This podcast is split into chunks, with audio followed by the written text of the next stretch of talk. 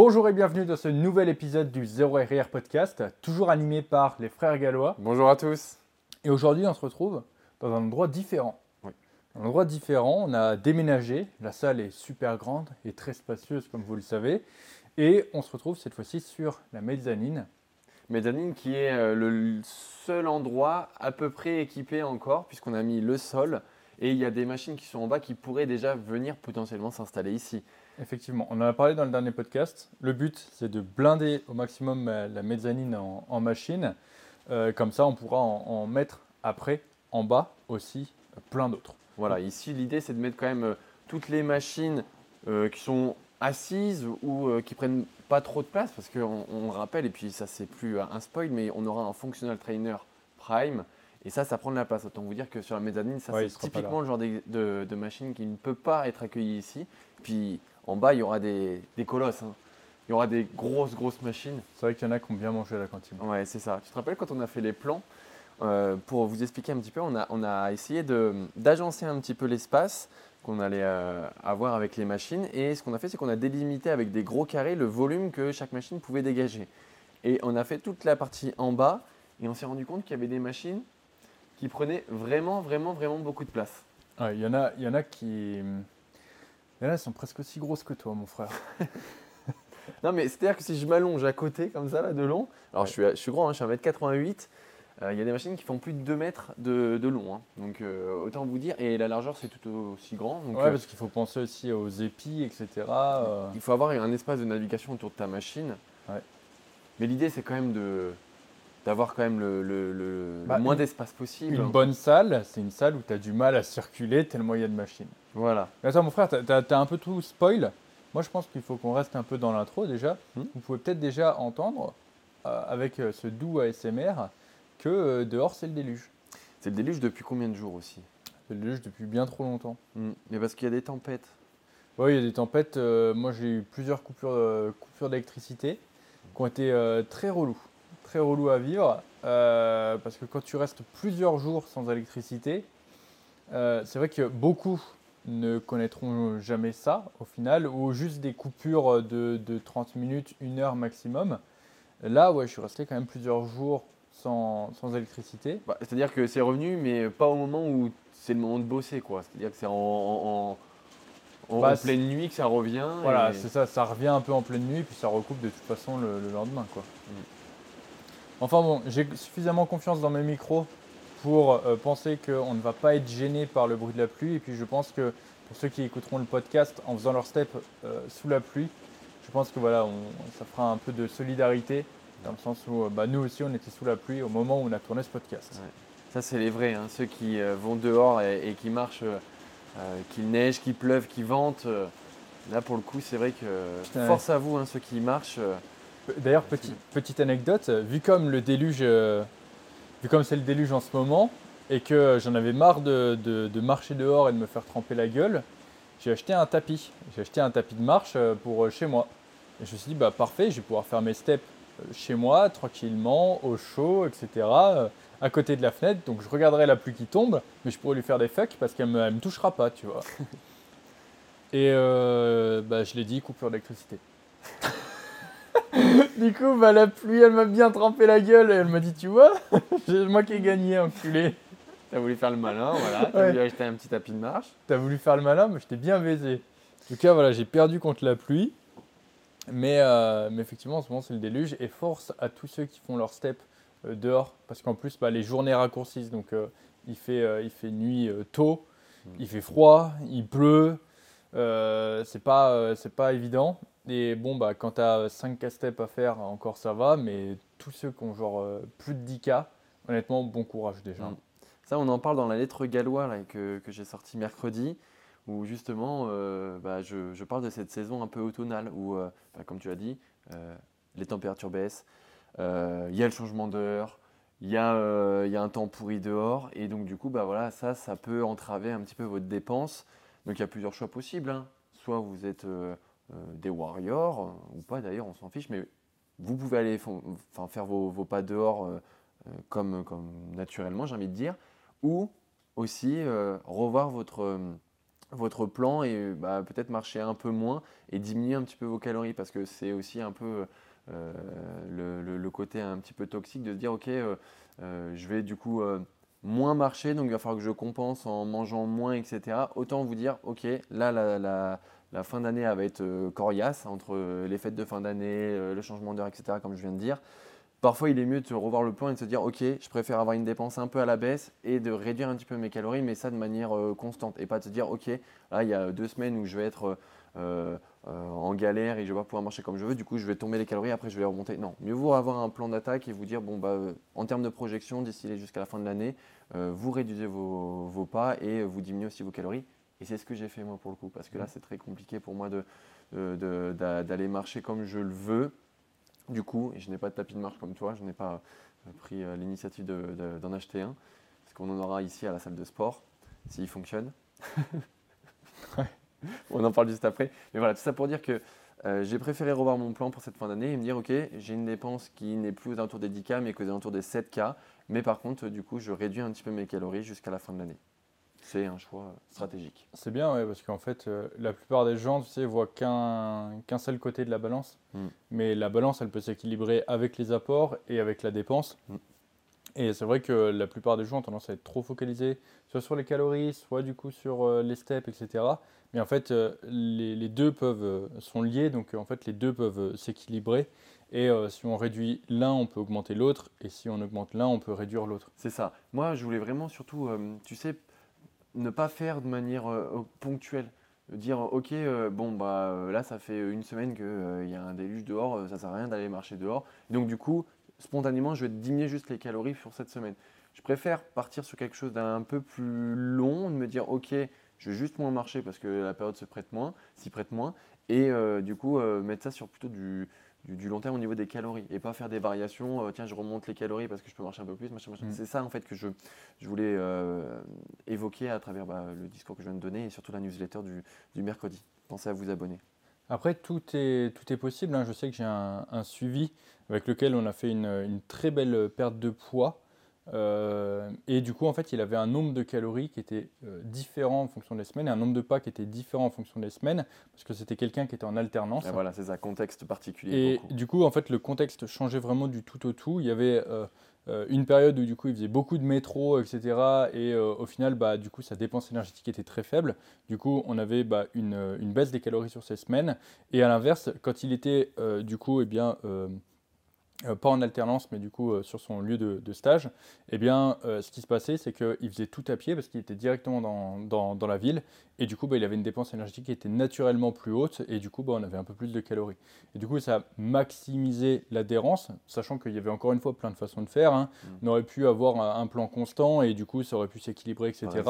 Mais en fait, pour maximiser l'adhérence, on s'est rendu compte sur le long terme que c'est ce qui fonctionnait le mieux. Voilà, à chaque, à chaque situation, en fait, ça sa méthode. Euh, c'est vrai que, voilà, comme tu le dis, en fonction du contexte de la personne, euh, si euh, elle enchaîne bah, voilà, des variations stables, quelque part, où elle sait qu'il y a un rythme et que c'est régulier, pourquoi pas Moi, j'avais eu le cas aussi avec quelqu'un qui était en intérim, ou à la démission d'intérim, et tu sais, ça, ça, ça, va être intense pendant une, deux semaines, mais après, il va y avoir une période de flottement en attendant la prochaine mission. Donc, voilà, à chaque situation, vraiment, sa, sa méthode. Mais déjà, on vient de donner quand même des infos qui étaient plutôt intéressantes, alors que ça ne découle pas d'une question. C'est vrai. Mais euh, de toute façon, ce podcast, c'est une vraie mine d'or, Rémi. Exactement. On donne des infos, euh, on, donne, on donne, on donne, on crache des informations, mon frère. On transpire des informations. On va peut-être euh, annoncer le, sommaire. Bien sûr. On a prévu deux questions. Aujourd'hui, on va faire les deux. La première, c'est on va parler des fourchettes de répétition et est-ce qu'elles ont vraiment une utilité? Et la deuxième, mon frère, c'est quoi la deuxième question? c'est la gestion des cheat meals. Euh, S'il y, a, si, y a cheat meal. Oui, il y a cheat meal. Oui. Ah, il est chiant. C'est un gars qui est, voilà, qui est récurrent, encore une fois. J'adore parce que Rémi, il retient jamais ce genre de truc. Tu m'aurais posé la question pour les fourchettes de rep, ça c'était ok. Mais là. Bah, je t'ai posé la question que tu as sélectionnée. C'est la. On va parler de l'impact des cheat meals euh, en déficit calorique justement. Ah voilà, c'est ça. Il me manquait la fin de la phrase qui est hyper importante du coup, parce que le contexte du déficit calorique change quand même pas mal de choses. Mm. Mais avant ça, mon frère, on va peut-être faire un point sur le, le Galois Gym. On va parler un peu de tout ce qui s'est passé. euh, des galères qu'on a, etc. C'est vrai qu'on a, on a beaucoup de galères, on vous en parle très peu. Au final, on se concentre uniquement sur les, les, les choses positives, même dans les vlogs. Je sais que dès qu'on a des galères, des trucs comme ça, il n'y a vraiment que le coup de l'électricité parce que ça avait vraiment rythmé, on va dire, toute, toute la journée. C'est la première galère, tu sais. Tu te dis, oh, tiens, on va la vlogger. Sauf qu'en fait, des casseroles, on entraîne un petit peu quand même. Le truc, c'est qu'on en a plein tout le temps. Et c'est vrai que euh, on montre toujours, euh, dans, dans, la vidéo, même dans le podcast, c'est vrai qu'on je montre toujours au montage les. Euh, Only good vibes. C'est ça, voilà. Même quand on a des galères, on en, enfin, je montre quand, quand, on en rigole, etc. Il faut savoir que c'est vraiment une minorité des galères. Du coup, il y a 90% des galères que vous ne voyez pas. Mm. donc c'est vrai que quand vous regardez nos vidéos, vous pouvez peut-être vous dire oh, c'est facile de monter une salle, etc. Pas du tout. Euh, il y, a plein de, y a plein de couilles, il y a plein de couilles. Et là, on va vous en partager une, celle qu'on va dire la, dernière, celle qui n'est pas forcément non plus euh, good vibe, euh, celle qui n'apparaîtrait pas non plus, je pense, dans les, dans les vlogs, ou alors très, très rapidement. Sauf si on a une issue favorable et on pourra en rigoler et on pourra du coup. Exactement. Mais du coup, encore une fois, auditeur du Zero Year Podcast, vous êtes les privilégiés et on va vous expliquer cette galère. C'est vrai. mais je, le Denis, là, vous le voyez, mais je l'ai ramassé à la petite cuillère. Hein. Il était euh, en train de pleurer tout ce qu'il pouvait. Non, c'est pas vrai. non, pour le coup, euh, gros coup dur. Mais, mais je pense que tu vois, d'ailleurs, en parlant de cette galère, si tu n'en avais pas parlé rapidement tout à l'heure, oui. je pense qu'on n'en aurait pas parlé du tout. C'est pour ça que, en gros, on va, on va en parler. Vous savez, on a acheté des tapis lors d'une vente aux enchères. Et il, euh, il apparaît qu'au final, eh bien, ces tapis, quand on a essayé de les faire fonctionner, ces enculés de tapis ne fonctionnent pas. Alors, on en a un, on en a un qui fonctionne, euh, mais euh, donc la vitesse, etc., tout est OK, mais par contre, il ne se lève pas en, en, hauteur et il ne descend pas en hauteur. Il est bloqué, on va dire, en position droite. Et du coup, l'autre tapis ne démarre même pas. C'est ça. Alors, même si on a eu les tapis pour vraiment une bouchée de, une bouchée de pain, que vraiment en termes de transport, ça nous a rien coûté, parce que aussi ce qu'il faut bien savoir, c'est que les machines, ce qui coûte cher, c'est souvent, euh, bien souvent le transport en fait est beaucoup plus cher que, que les machines en elles-mêmes. Parce que euh, vous comptez bah, déjà la location de, ou la livraison euh, si vous passez par un, professionnel, mais si vous prenez déjà une location ou si vous trouvez un, un camion, déjà il peut y avoir un coût à ce moment-là. Après, bah, il y a le temps en général pour faire la, route. Mm. Là, c'était sur Limoges, donc ça ne nous, a pas, nous a pas coûté grand-chose. Mais le temps que j'ai passé à aller à Paris, c'est du temps sur lequel je n'ai pas travaillé sur d'autres choses. Du coup, j'ai pris énormément de retard. Enfin voilà, donc tout ça, ça peut, c'est quelque chose qui peut être compté aussi. il y a l'essence aussi. Euh, et puis euh, faire le plein d'un camtar comme ça, quand tu fais deux pleins de, de camtar, tu montes vite à plus de 300 balles. Le premier plein, il était à 200, euh, ouais, c'est ça, 400 balles de plein. Ah bah c'est quitté Toto, que, Toto René, quoi. Hein. Ah oui, putain. Il aime ça. Il a une descente. Euh... J'aimerais pas la remonter à vélo. Ah putain, oui. Mais, euh, mais donc, souvent, en fait, on néglige, mais le transport, c'est hyper cher. Et d'ailleurs, il y a quelqu'un là qui, qui a posté un commentaire sur le, sur le dernier vlog qui est sorti. Il m'a dit euh, donc euh, les, machines, je sais plus à combien on les a vues la, première fois, mais il m'a dit putain sur le bon coin, moi je t'aurais trouvé les machines pour trois fois moins cher, mais bon visiblement tu étais pressé machin etc. Je pense qu'il a voulu aider, mais je pense qu'il n'a pas une, une, vision, globale. Parce que c'est sûr que sur le bon coin tu peux trouver une machine, tu vois, tu peux trouver la machine à adducteur, la Fitness par exemple à 200 balles, je l'ai déjà vu, tu peux, tu peux voir le lecteur assis euh, qu'on a acheté à 500 balles. Le problème, c'est que s'il y en a un qui est à Brest et l'autre qui est à Nice, et que tu prends un autre truc qui est à Strasbourg, euh, si tu prends les quatre, les quatre machines, c'est sûr que sur le papier, tu peux les avoir pour euh, vraiment pas cher. Tu peux les avoir pour 1000 balles. Par contre, si tu vas aller les chercher ou si tu veux te les faire livrer, là, tu vas voir que le coût de la livraison, tu vas en avoir pour beaucoup plus cher qu'au final, nous, ce, qu'on est, ce, dont on, s'en est sorti. Mm. Donc, vraiment, il ne faut pas oublier cet aspect livraison. Et même quand on, quand on fait venir nos machines, là, la livraison, c'est énorme le prix que, que, ça coûte. Donc vraiment, il ne faut, il faut, pas, il faut pas négliger ça. Donc au final, nos tapis, voilà, c'est ça que je voulais dire. Euh, nos tapis, même s'ils ne nous ont pas coûté si cher que ça, ça fait quand même chier euh, s'ils ne fonctionnent pas. Là, il y en a un, on va dire, qui est moitié fonctionnel. On a testé déjà pas mal de, petites choses. On a gratté, on a encore des pistes qu'on va tester après d'ailleurs ce podcast. Bah, c'est surtout qu'en fait, c'est la situation qui est un peu bizarre. Bon, euh, là où on a récupéré les tapis de marche, tapis de course, c'est une salle de sport qui tourner jusqu'à ce qu'elle fasse frouillou. Mais c'est bizarre quand même que sur nos deux tapis, les deux tapis quand même déconnent. Il faut savoir aussi que quand on fait une vente aux enchères, euh, personne ne vérifie quelque part la qualité du matos. Ça, c'est aussi une notion que, bien sûr, on, connaissait, mais que euh, quand tu fais la vente aux enchères, en fait, tu as quand même cette incertitude de savoir. Ça dépend, ça dépend comment est faite la vente aux enchères. Mais là, en fait, ce qui s'est passé, c'est que, par exemple, tu achètes des machines, tu peux euh, visiter en fait la vente aux enchères et par exemple tester ta machine. Là, ce qui s'est passé, c'est que l'électricité avait été coupée. Donc en fait, on ne pouvait pas tester, on ne pouvait pas tester les tapis. Donc on savait aussi quand on les a achetés que il y avait cette incertitude. Voilà, il y avait un certain risque et c'est pour ça qu'on ne voulait pas mettre trop d'argent non plus dessus. Mm. Bon, quoi qu'il en soit, euh, je sais que euh, les tapis, enfin, il y en a un, il est quand même utilisable, même s'il ne, il ne s'incline pas. Ça fait chier, mais pour le moment, voilà, il y a déjà ça. Il servira forcément, euh, tu vois, pour faire des steps, des trucs, et il servira toujours. Mais voilà, il faut, il faut juste qu'on frotte, enfin qu'on gratte un peu plus dans, ces tapis, parce que c'est vrai que c'est pas comme une machine, ou dans le sens, une machine c'est simple. Tu vois tout de suite le problème, il y a le câble, machin et tout. Euh, là, quand il y a l'électronique, c'est vrai que c'est beaucoup plus chiant. C'est un peu comme une voiture. tu prends mon AX, elle est très simple à réparer. Pourquoi? Parce qu'il n'y a pas d'électronique t'achètes la dernière, euh, la dernière 208 ou je sais pas quoi, euh, tu as une panne dans le moteur, bah, as tellement d'électronique que si tu t'y connais pas, tu peux pas, tu peux pas, même si tu n'as pas les outils, si tu n'as pas les trucs en fait qu'il faut, tu peux pas réparer, tu es dépendant du, mécano.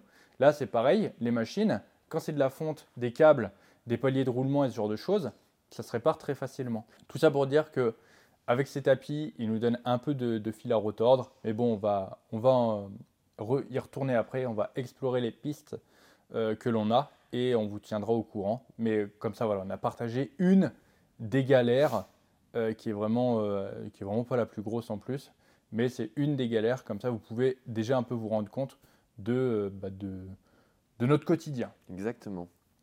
Est-ce que mon frère, maintenant, toi, tu as un retour sur ta semaine à faire ou quelque chose comme ça? Euh, non, rien de particulier. Euh, une semaine comme une autre, j'ai envie de dire. Ma progression est toujours là. J'attends avec impatience quand même euh, la migration de mes séances quand même dans le Galway Gym. J'en parle à chaque fois dans le podcast, mais c'est long, tu sais. Tu te dis, ok, allez, encore tant de rotation, enfin tant de séances avant la rotation dans cette salle de sport. Bon, c'est long, mais bon, c'est ok. Hein. De toute façon, la progression est là, le plaisir est toujours là. Je me bute toujours autant. Je, mets plus lourd que toi à la presse. Enfin, tu vois, des, des choses factuelles, quoi. C'est fou comment tu y crois pas quand tu l'as dit. Si, euh, si, si, si, j'y crois parce que bon, c'est sûr. C'est avéré en fait. Comment tu fais pour te convaincre d'un mensonge comme ça? Tu te le répètes devant le miroir J'espère vraiment quand même on va pouvoir faire des entraînements ici. Enfin, c'est quand même logique de se retrouver dans cette salle parce que pour le moment, on s'entraîne peu ensemble finalement. C'est... Ouais, mais je pense que ça changera pas non plus euh, après parce que j'ai pas du tout envie de m'entraîner avec toi. Voilà. Je veux dire, ça, ça, tu vas me tirer vers le bas quoi. En fait, toi, l'espace mezzanine, il est à toi, moi j'aurai l'espace en bas. Euh, honnêtement, il y a, de quoi faire en haut. Hein. y a, honnêtement, je sais pas, je sais pas si tu es gagnant ou si je suis gagnant, mais euh, je pense qu'on est tous les deux bien. Bref. Voilà, donc rien de spécial, euh, bien sûr, dans l'attente hein, que les machines arrivent, qu'on finisse les travaux. Même si, encore une fois, euh, là, ça se bouscule pas au portillon, comme on dit. Hein. Si, ça se bouscule ça se bouscule un hein. petit peu. Bah, mais c'est qu'on est dans l'attente aussi de commencer à faire d'autres, d'autres travaux. Mais c'est que toi, es, la semaine prochaine, t'es pas là aussi pour les prochains travaux, espèce d'enculé. Si, je serai là. Mon cul, oui. Bon, allez, ça commence. Bref, euh, c'est vrai que la semaine prochaine, il y a toute la partie euh, du coup dont on a parlé avec les sanitaires, etc., qui va être faite. Par un artisan. Oui. Ben intérieur. C'est vrai. Mister Benoît. Et du coup, bah, Rémi va arriver et puis ça sera tout fini. Quoi. Voilà, c'est Comme d'habitude.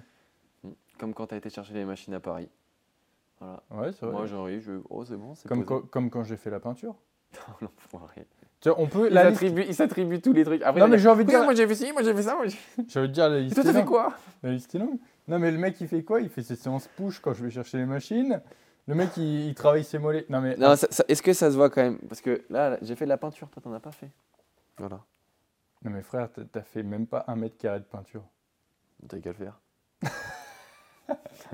c'est vrai, non. Non, pas mais comme bien si avait fait toute la surface de la salle, espèce d'enfoiré. Va. Ah, puis c'est la peinture, c'est vrai. Bon. Bref, c'est pas grave. De toute façon, on, répartit la, les tâches bien comme il faut. Mais c'est vrai que pour les tâches, on va dire, euh, visuelles comme ça, j'aime bien faire chier Rémi. Quoi. Mm.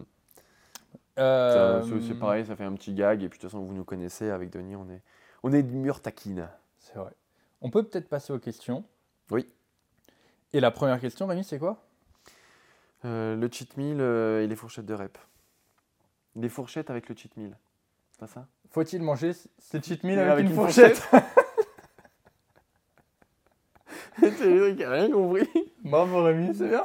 Non, première question, c'est euh, est-ce que les fourchettes de répétition ont une utilité? Et j'ai envie de dire aussi, bah, après, comment les utiliser, comment les mettre en pratique dans sa pratique Alors déjà, est-ce que euh, on va peut-être définir les fourchettes de répétition ou Mm. pas? Faut pas imaginer une fourchette et un couteau, Denis, quoi. C'est ça que tu, vas- toi, tu vois ça dans ta tête, toi. Oui. Une fourchette, t'as faim, quoi, c'est tout. Mm. Espèce de gros dalleux. Les fourchettes de répétition, ce sont euh, eh bien, euh, des euh, intervalles de répétition que vous allez vous fixer pour une série, euh, différentes séries, et ça au sein d'une séance, euh, du coup, euh, collée à vos exercices. Donc en gros, par exemple, c'est vous dire votre développé couché aux haltères, vous allez faire euh, 6 à 10 répétitions. Voilà, ça c'est une fourchette de répétition. Il en existe plein d'autres, vous pouvez varier les plaisirs, vous pouvez faire même des fourchettes impaires, du 7-11. Ça existe. Est-ce que, est-ce que les gens auront bien compris T'es sûr que t'es prof, toi? T'expliques parfois comme... euh, Bah, des intervalles de répétition. En gros, je vais essayer de l'expliquer différemment et vous direz dans les commentaires la, la façon dont vous l'avez m- le mieux compris. Enfoiré. En gros, les fourchettes de répétition sont une façon de programmer son nombre de répétitions. Euh, en gros, il existe deux façons. Il va y avoir le nombre de répétitions fixe. On va dire par exemple, sur ta série, tu fais 8 reps, sur ta série, tu fais 10 reps, sur ta série, tu fais 12 reps. Et il va y avoir du coup des fourchettes de répétitions sur lesquelles on ne va pas te donner du coup de euh, répétition fixe, mais un intervalle à respecter. Et là, par exemple, ça va, au lieu par exemple de dire tu fais 8 reps, on va dire par exemple tu fais entre 6 et 10 répétitions. Tu fais pas euh, 10 reps, tu fais entre 8 et 12 répétitions. Et en fait, c'est juste une façon différente de programmer ces séries. Et euh, il va y avoir quand même beaucoup d'avantages par rapport aux, aux séries euh, fixes. Et c'est ce dont on va parler maintenant. Voilà. C'est vrai que c'était bien le parallèle avec les, les, les répétitions euh, fixes. C'est bien? C'est moi qui aurais dû être prof en fait. Mais tu n'es pas. Ouais, j'ai pas la patience. et puis toi, tu préfères faire la langue des signes. Rémi, Rémi, du coup, il parle la langue des signes et il passe son temps à faire Naruto en fait, vous savez. Il là.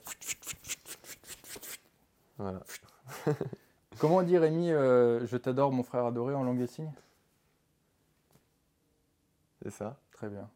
C'est aussi simple que ça. Ouais, c'est bien ce qui me semblait. Ben oui. Enfoiré. Bref, ces fourchettes de répétition, je pense que ça rajoute de la longueur au podcast et les gens vont décrocher. Oui. Après, on va se faire insulter dans les commentaires. Bref, ces fourchettes de répétition, euh, c'est quelque chose avec Rémi euh, qu'on programme pour nous-mêmes et c'est quelque chose aussi qu'on programme pour nos suivis. À, vrai dire, on n'utilise plus de séries fixes. Ça dépend. Ça dépend. J'utilise les deux dans les programmations. Ok, assez intéressant. Euh, moi, par exemple, je n'utilise plus du tout les, les séries fixes. Et euh, honnêtement, il y a eu un moment sur les réseaux où on m'a envoyé plein de fois les mêmes genres de vidéos. Il y a plein de personnes qui ont fait des vidéos, parce qu'en fait, c'est souvent comme ça. Il y a genre un, un Américain ou un Anglais qui fait une vidéo, et ensuite, il y a plein de Français qui reprennent sa vidéo. C'est souvent comme ça que ça fonctionne. Et effectivement, il y avait un, un Américain qui avait fait une vidéo euh, Stop the 4x12. Le... Stop the cat follow. Stop the 4x12, you know.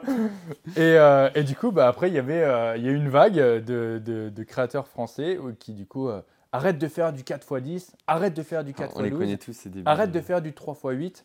Euh, honnêtement, j'avoue, je suis très bon pour faire des, hooks et des titres putaclic, mais celui-là, je ne l'ai jamais fait. Euh, je ne suis pas encore tombé euh, tout en bas pour faire ce genre de, de hook. Bien, bien que j'en ai, fait- bien que j'en ai fait des très puissants, j'avoue, j'ai fait des titres extrêmement putaclic. Mais tout ça pour dire que, du coup, les gens ont, très mal compris ces vidéos et au final, même parfois, certains créateurs qui reproduisaient ces vidéos ne comprenaient même pas en fait le sens qu'il y avait derrière la vidéo de base. Euh, ce qui fait que on en est venu en fait à diaboliser ce genre de, de série. En gros, on disait bah voilà, ne fais pas ton 4x8 parce que ça veut dire que si tu fais 4x8, euh, bah, c'est que tu n'es pas suffisamment proche de l'échec musculaire, Sur tes premières séries, etc.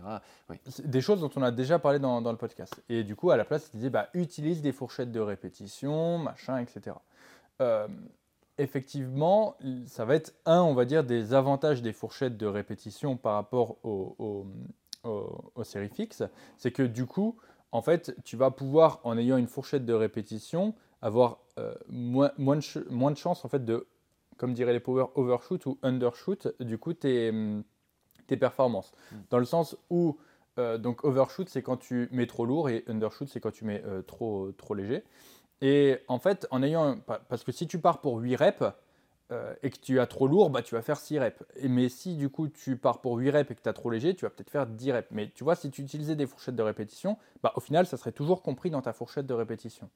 Donc effectivement, les, les fourchettes de répétition, ça offre quand même plus de flexibilité et ça offre la possibilité de beaucoup plus euh, eh bien, pouvoir euh, se rapprocher de l'échec musculaire parce qu'il y a moins de contraintes et il y a beaucoup de personnes, quand on leur dit fais 8 répétitions, bah, ce qui va se passer, c'est qu'ils vont faire 8 répétitions, qu'ils soient proches de l'échec ou non, bah, ils, vont, s'arrêter à 8. Et gardez à l'esprit que en fait, le, le, nombre de reps que vous faites, c'est toujours un guide, c'est une trame à respecter, mais l'objectif, c'est toujours de se rapprocher le plus possible de l'échec musculaire. Parce qu'en fait, c'est ça le, le problème, c'est que euh, beaucoup ont tendance à mettre tout en haut de la pyramide leur nombre de répétitions, alors qu'on sait, ça a été prouvé maintes et maintes fois, que bah voilà, à partir du moment où tu es suffisamment proche de l'échec, on s'en bat un peu les couilles du nombre de répétitions. À partir du moment où, grosso modo, tu es entre 4 euh, euh, et 30, eh bien, les résultats seront les mêmes. D'ailleurs, ceux qui sont sur le lab le savent, on a publié plein d'études sur le sujet. Bref, tout ça pour dire que, au final, ce qui compte, c'est ta proximité de l'échec. Donc, euh, sur chacune de tes séries, c'est ça que tu dois chercher à viser. C'est plus, on va dire, un, nombre, enfin une, proximité de l'échec qu'un nombre de, reps euh, particulier. Exactement, mais en fait, comme tu l'as dit, les séries fixes, euh, ça a été connoté dans le sens où ça limitait la progression de la personne parce qu'elle n'était pas suffisamment proche de l'échec musculaire. Maintenant, ça reste une façon de procéder pour euh, la mise en pratique d'une programmation. Donc, tu peux imposer des euh, fourchettes de répétition, tu peux imposer des répétitions fixes, tu peux imposer des RIR, tu peux imposer les trois à la fois, les deux euh, les éléments à la fois, etc. Mm. Il y a plein de façons de faire. les fourchettes de répétition, on va dire que c'est le truc le plus commun pour se positionner sur un exercice et ensuite, après, de voir si ça match au niveau de cette fourchette de répétition. Je ne sais pas, peut-être qu'il y a un exercice où vous allez vous sentir plus sur une fourchette basse, une fourchette moyenne, une fourchette haute, peu importe, et vous allez vous, après la, faire moduler en l'augmentant ou après peut-être vous imposer des RIR. Ça, c'est une, partie un peu importante, c'est-à-dire que euh, pour certains de mes suivis, j'aime appliquer les deux. J'aime leur mettre la fourchette de répétition et leur préconiser une répétition qui va être celle qui va être suffisamment proche de l'échec, mais pas forcément mm, à l'échec, qui va leur permettre d'emmagasiner et du volume et euh, du coup de l'intensité. Tu vois, c'est ça aussi, je pense, euh, cet apprentissage de OK, la surcharge progressive, c'est bien de la, mettre en place à travers les fourchettes de répétition. Euh, guider ça avec des fourchettes de répétition, ok, mais proposer aussi des répétitions qui du coup dépendent de la proximité à l'échec, c'est aussi important. Donc il y a plein de façons de faire. N'hésitez pas à incrémenter euh, du coup ces fourchettes de répétition en les faisant varier dans votre programmation. Ne vous cantonnez pas uniquement, je ne sais pas, une fourchette euh, du 8-12, même si c'est une très bonne fourchette, mais ne mettez pas que du 8-12 par exemple dans votre, euh, dans votre séance. Variez les plaisirs et surtout regardez ce que représentent vos répétitions à la fin de votre séance et interrogez-les pour les peut-être les, les réintroduire avec euh, bah, du coup des répétitions fixes pour la semaine d'après. Ça vous obligera aussi à rester dans, dans, dans, votre fourchette de répétition, mais aussi à aller chercher plus de reps, donc un peu plus d'intensité. C'est des façons de faire et c'est des éléments que je mets en place du coup dans mes, dans mes programmations. Hmm. C'est vrai que moi, les fourchettes de répétition, en fait, euh, je les aime pour deux raisons. Euh, d'une, pour, comme je l'ai dit précédemment, bah, avec une fourchette de répétition, euh, il y a plus, on va dire, de flexibilité et du coup, les chances eh bien, de mettre. Euh, en fait, tu as plus de marge d'erreur au cas où tu mets un peu trop léger ou un peu trop lourd. Mm, c'est vrai. Et en plus de ça, les fourchettes de répétition sont un excellent guide pour euh, eh bien, savoir quand monter les poids ou pas, et, ou les répétitions, etc. C'est-à-dire que dans, dans, ma façon de faire le suivi, donc il y a une, formation à, l'autonomie, toi aussi Rémi, mm. et euh, une du coup des choses qu'on met en place, c'est effectivement expliquer à la personne bah, quand monter en, poids, quand monter en répétition, etc. Et euh, moi, personnellement, du coup, on fait différemment. Euh, ce que je fais, c'est que bah, j'ai tendance à préconiser, quand tu es sur le haut de ta fourchette de répétition, eh bien, il faut que tu montes le poids. Quand tu es plutôt sur le bas de ta fourchette de répétition, eh bien, il faut d'abord que tu montes les répétitions. C'est, on va dire, la base du, du, coaching. Après, bien sûr, ça évolue, mais on va dire que euh, ces fourchettes de répétition offrent un guide qui permet du coup de par la suite mettre en place une première méthode de progression qui va fonctionner et qui va forcément s'affiner au fur et à mesure avec la personne, avec les retours sur euh, ces mouvements qu'elle va m'envoyer, etc. Mais au moins, ça permet d'avoir une, trame et un guide. Et c'est vrai que ça, ça va être un autre avantage par rapport aux, séries fixes. Par... Vas-y. Non, mais ce que, j'allais dire, c'est que euh, cette notion de répétition fixe, euh, on, l'a connu peut-être à travers les Américains ou dans le milieu francophone quand même à, travers les cycles de progression à la, superphysique où on partait sur une charge fixe, on partait avec un nombre de répétitions fixe, par exemple, je ne sais pas, euh, sur le développé couché aux haltères pour le reprendre celui-ci, on partait à 6 répétitions, chaque semaine on augmentait d'une répétition jusqu'à, je ne sais pas, atteindre 10, la fourchette haute, on augmentait la charge de travail, on redescendait par contre la fourchette basse. Par exemple, on passait avec des haltères de 32 kg et on partait à 6, 6, 7, 8, 9 et on augmentait. Ça, c'est quelque chose de très bon, de, conventionnel, qui fonctionne et qui a été prouvé maintes et maintes fois. Par contre, on l'a dit, ça peut aussi du coup frustrer la progression euh, de l'intensité, puisque vous allez, dans la majorité des cas aussi, quand vous êtes en fourchette basse, parfois être relativement loin de l'échec sur vos premières séries. Si vous faites un format sur trois séries avec, par exemple, le développé couché aux haltères, vous êtes en série de 6-10 euh, avec les haltères de 30 kg, les, séries à 6 répétitions vont être hyper faciles puisque vous êtes au début de votre programmation. Par contre, plus vous allez avancer dans votre prog et que vous allez être arrivé euh, sur du 10 répétitions avec euh, les haltères de, 36 kg, là on va avoir une certaine intensité. Mais est-ce que du coup on ne pourrait pas se dire qu'on a perdu du temps dans ces cycles de progression d'avant où on était sur des fourchettes basses et avec des, charges plutôt pardon, euh, légères? Voilà, donc c'est aussi se dire que c'est un modèle qui fonctionne, mais qui présente ses limites. Et je pense que la meilleure chose se trouve dans ce compromis de avoir une fourchette de répétition, avoir des charges qui évoluent et interroger à chaque fois sa proximité à l'échec pour se dire est-ce que c'est mieux mhm. ou pas d'augmenter la charge de travail à ce moment-là? Parce qu'au final, euh, la fourchette de répétition ou, série fixe, euh, en fait, ce n'est rien, il n'y a pas d'indication de la proximité de l'échec euh, à côté. Mm. Euh, c'est-à-dire que tu peux très bien, et c'est ça en fait que les gens ont du mal à, faire, c'est qu'ils ne prennent pas en compte ce, deuxième facteur.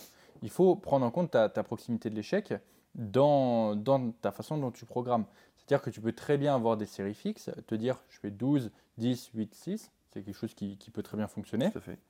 Avec la première, euh, D'ailleurs, tu peux avoir la, même fourchette, enfin la, même proximité d'échec sur chacune des, répétitions, ou avoir une proximité de l'échec différente. Ça peut aussi euh, varier. Tu peux avoir par exemple deux RIR sur la première, euh, deux RIR sur ta deuxième série, un RIR sur la troisième et euh, zéro RIR sur la quatrième. Par exemple. C'est un schéma que par exemple j'utilise personnellement en ce mhm. moment sur certains de mes mouvements.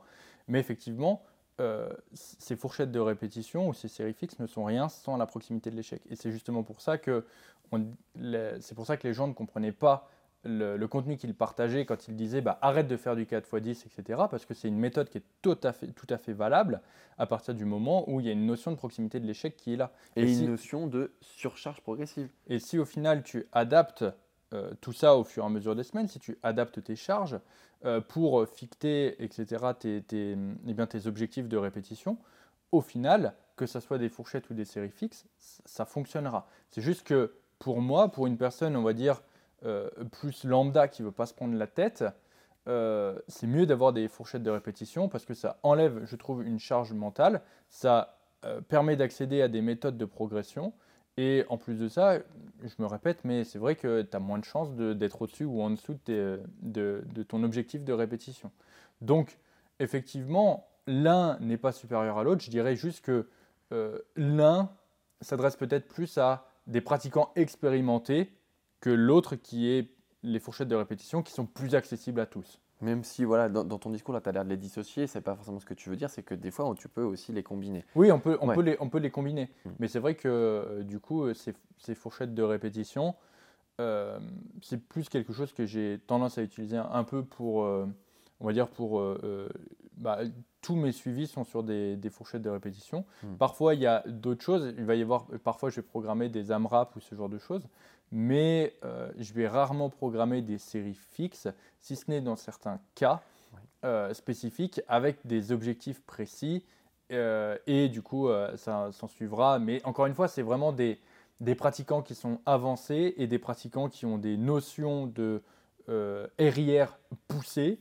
Mhm. C'est-à-dire que si le mec, je lui dis 2 RIR, je sais qu'il va y avoir 2 RIR. Si je lui dis 1 RIR, je sais qu'il va y avoir 1 RIR. Souvent, c'est souvent aussi des, des pratiquants de force. Hein on pas se, va pas se le cacher, euh, parce que bah, du coup, c'est souvent des personnes qui ont beaucoup d'expérience avec les mêmes mouvements et qui du coup arrivent à prédire euh, plutôt de façon euh, très très juste eh bien, à combien ils sont de l'échec, parce qu'ils répètent toujours les mêmes mouvements plusieurs fois dans la semaine, et ça depuis de nombreuses années. c'est sûr que pour le go muscu lambda qui, on va dire, fait des cycles sur différents mouvements et qui n'a pas l'habitude de pousser ses séries à l'échec, c'est un peu plus dur de programmer de cette façon-là. Mmh. Ça, c'est une notion très importante, ce côté de, d'expérience, d'expérimentation de la, de, cycle de progression et on va dire des fourchettes de répétition, parce que euh, c'est quelque chose aussi qu'on peut rencontrer euh, quand une personne vient nous voir pour un suivi. C'est qu'elle n'a pas ces notions-là et qu'elle a besoin de les apprendre. Euh, donc c'est vrai que la guider à travers des fourchettes de répétition et pourquoi pas après des séries fixes, c'est aussi lui montrer des méthodes qu'elle pourra après investir dans euh, du coup euh, son, son, autonomie plus tard. Hmm. De toute façon, en fait, euh, ce que les gens ne comprennent pas, c'est que juste si tu prends un coaching de trois mois, en trois mois, tu ne peux pas avoir l'intégralité, tu peux pas avoir l'intégralité des, des, méthodes, tu ne peux pas faire le tour, tu ne peux pas apprendre à te connaître en trois mois en fait. C'est ça. Et c'est vrai que pour les personnes avec lesquelles, on va dire, on a de meilleurs résultats et sur lesquels on peut leur faire faire n'importe quoi, c'est tout simplement les personnes qu'on a en coaching depuis très longtemps. Mmh. Euh, tu prends Thomas que tu as emmené du coup en, compétition dont on a parlé. Ça fait combien de temps que tu le coaches? Euh, Ça fait beaucoup, ça fait quasiment euh, un an. Ça fait un an qu'on travaille ensemble. Mais j'ai un autre exemple encore plus parlant. j'ai fait le bilan tout à l'heure d'un de, mes suivis. Ça fait la 95e semaine qu'on travaille ensemble, donc on approche des 100 semaines, ça va être génial. 100, mmh. semaines, enfin 95 semaines en l'occurrence, eh bien, il est passé par toutes les stades. Je me rappelle, au tout début, c'était une personne qui voulait accueillir beaucoup de volume dans sa programmation et qui voulait euh, voilà, euh, me faire confiance par rapport aux fourchettes de répétition, etc. Et elle avait beaucoup de volume, beaucoup de volume qu'elle était en mesure de tenir. Et là, on a fait au bilan des 95 semaines. La personne me dit, écoute, j'ai vraiment du mal à récupérer, là je suis en 3-7, est-ce que c'est pas possible de réduire du volume un peu partout et de revoir les fourchettes de répétition? Donc c'est une personne qui a mûri aussi dans sa programmation, comme on le disait, c'est pas en 3, en mois que tu peux voir une programmation euh, évoluer si, bien sûr, mais pas autant qu'une personne qui a, qui a travaillé depuis euh, voilà, 25, 40, 40 semaines, par exemple. Parce qu'il va se passer tout un tas de choses. Il va y avoir une décantation au niveau du volume d'entraînement, au niveau des fourchettes de répétition, au niveau de la diversité des séries, au niveau de la proximité à l'échec, au niveau de son expérience vis-à-vis de l'intensité. il y a plein de choses qui rentrent en compte. Bref, là on fait de la promo pour dire prenez des suivis sur du long terme avec nous. Non, mais en fait c'est vrai que euh, ce qu'on veut dire par là, c'est que l'expérience, c'est quand même quelque chose d'assez euh, important. On l'a déjà dit plein, plein de fois. Euh, comme, tu, comme tu dis, nous, c'est vrai qu'on a notre expérience à nous, mais en fait, ce qui, ce qui rend aussi notre parole riche, c'est que bah, on expérimente aussi sur plusieurs cas de personnes très différents.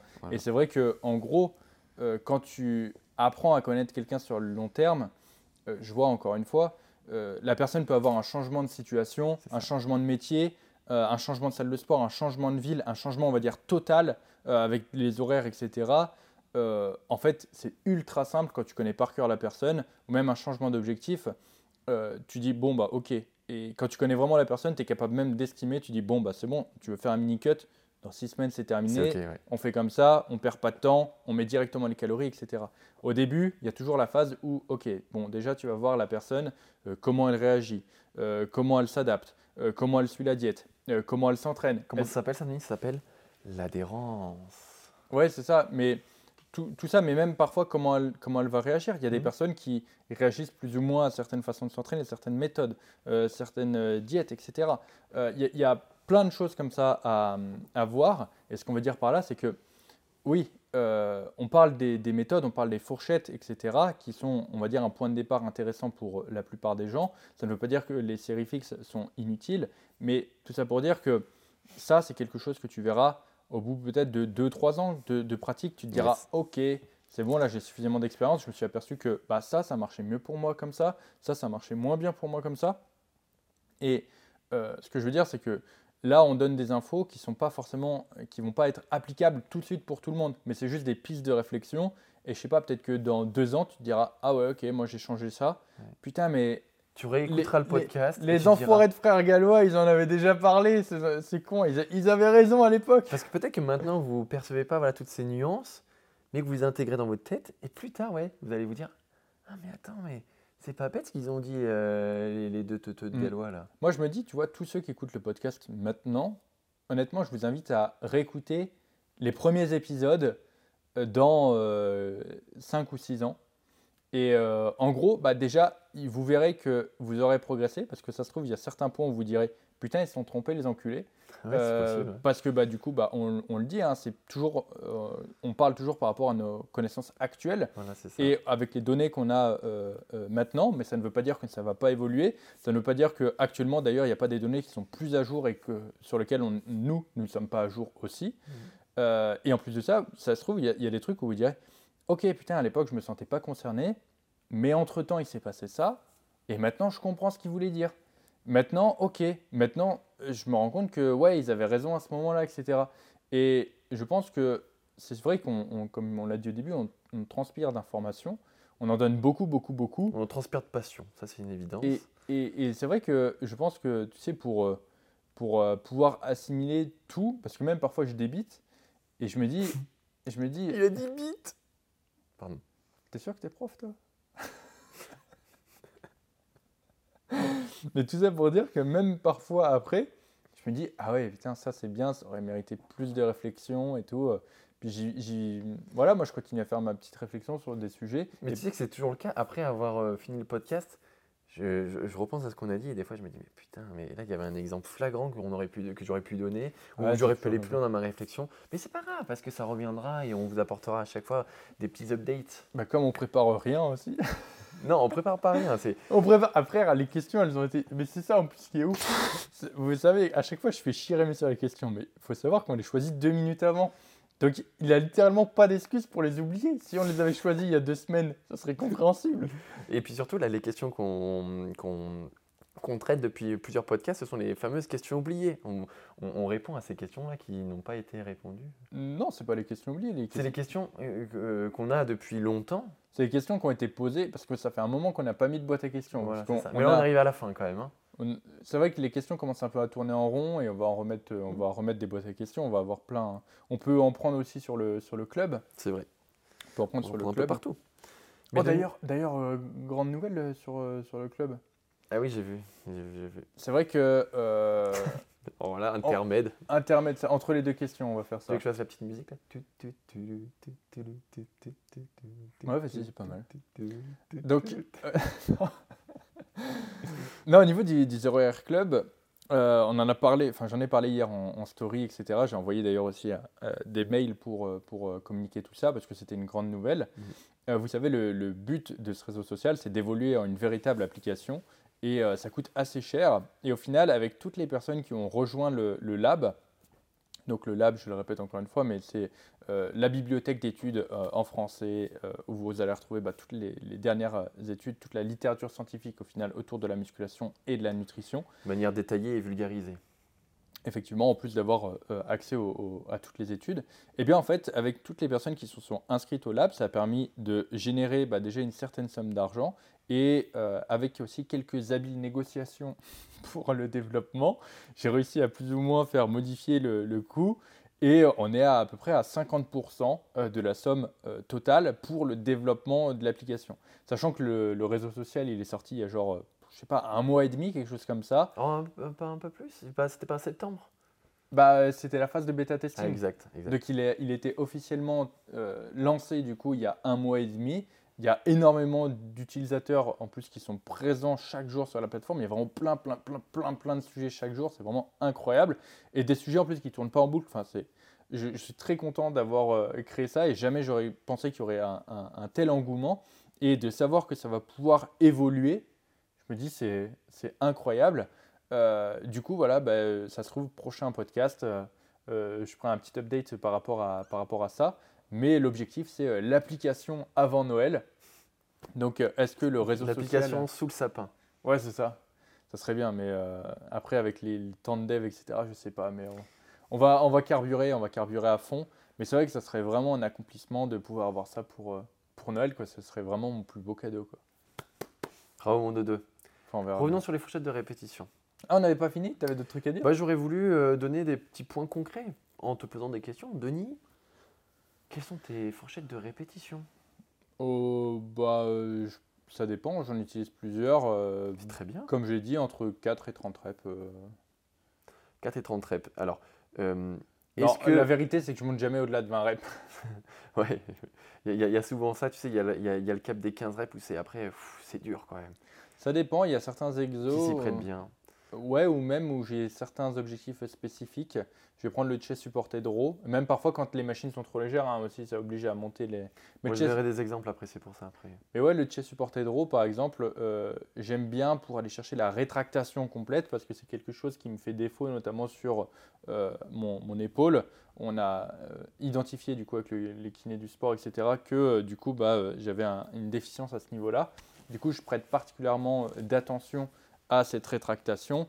Et du coup, pour l'avoir euh, complète, je travaille dans des fourchettes de répétition, bah, du coup, euh, un peu plus, euh, un peu plus hautes. Et mais voilà, c'est un exemple parmi tant d'autres. Après, il y a certains exos aussi où je n'aime pas plus simplement travailler dans des fourchettes de répétition trop hautes. Et, mais sinon, voilà, je programme. Après, j'ai plusieurs exos aussi où je programme des fourchettes de répétition différentes. Je vais prendre ma chest press. Euh, alors, ma chest press, je suis en série fixe. Mais, euh, Mais c'est important, c'est important de le dire. Moi, je donnerai des exemples concrets aussi après. mais euh, voilà, par exemple, ma, ma première série sur ma chest press, je vais être en, en 5. Ma deuxième, je vais être en 8. Ma troisième, je vais être en 12. Et ma quatrième, je vais être en AMRAP à 0 RIR.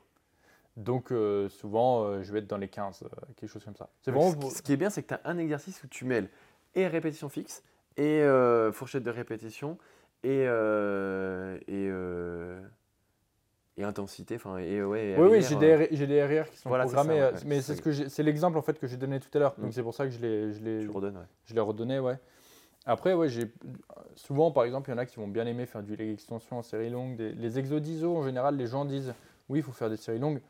Euh, moi, honnêtement, euh, sur, sur- ouais, sur les exos d'ISO, euh, je suis pas spécialement pour euh, les, les séries trop courtes. Par exemple, le leg extension, j'aime bien le faire en série, euh, en série courte.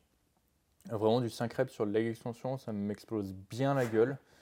Euh, J'aime beaucoup ça et puis au moins je suis sûr de ma proximité de l'échec parce que bah, on, a déjà, on en a déjà parlé mais plus, euh, plus du coup le, nombre de reps est élevé et euh, plus c'est difficile de juger sa proximité de l'échec. Donc on va dire que vraiment tout est, euh, toutes mes, mes séries sont, enfin toutes mes séries, la plupart de mes séries sont on va dire entre 5 et euh, 10 répétitions sur des fourchettes différentes. hein. ça peut être, euh, euh, ça peut être 4, euh, 4 7, euh, 5 8. C'est ça que je voulais dire. Euh, ça peut être 6-10, parfois ça peut être des, des gaps plus grands sur certains exercices. Euh, pour des épaules, je peux programmer par exemple du 10-18. Euh, je peux... En fait, ça va vraiment être spécifique à l'exercice. Et parfois, je vais avoir des petits gaps de fourchette. Et parfois, en fait, je vais avoir des plus gros gaps de fourchette, comme je l'expliquais sur mes exos euh, d'épaule. Euh, mais parce qu'en fait, c'est des exercices qui s'y prêtent bien. Et euh, c'est comme ça, encore une fois, que euh, c'est plus simple pour moi de gérer ma progression en répétition ou en charge. Euh, aussi, parfois, ça dépend, mais on va prendre un exemple les élévations latérales aux, aux haltères. Purée, j'allais le donner. Imaginons, euh, vu comme on monte de, avec des haltères de 2 en 2, bah, ça de fait 2,5 en 2,5 hein, des fois dans certaines salles. ça fait des, des gaps qui sont plus, plus grands. Donc forcément, la fourchette de rep peut être plus grande. On peut avoir un, un, un 10-20, c'est par exemple, mon- mes élévations latérales aux haltères, c'est un 10-20 sur ma fourchette de rep. Pourquoi? Parce que comme ça, quand j'arrive à 20 et que je monte le poids, bah, je sais que j'arrive plutôt en général dans le bas de la fourchette de répétition en montant le poids. J'arrive, je fais 10-12 en général. Mais euh, si ma fourchette, par exemple, c'est 12-16 et qu'une fois que j'arrive à 16 répétitions, je monte, bah, je sais que je vais, je vais, je vais être euh, sur la charge au-dessus, je ne serai pas dans ma fourchette de répétition. Donc il y a plusieurs facteurs à prendre en compte et ça va aussi dépendre de la façon dont on programme euh, les, montées en, poids. Euh, si c'est sûr que si vous pouvez faire du, du micro-loading, du micro-loading ou euh, du coup par exemple ajouter des micro-plates, que vous pouvez faire vraiment une progression très, euh, très, très fluide et très, euh, très progressive, euh, au final vous pouvez avoir des fourchettes de répétition plus courtes, ça ne va pas poser de problème. Mais si par contre vous ne pouvez pas, bah là c'est plus compliqué. En fait, tu as absolument tout dit. parce que je voulais donner des exemples concrets.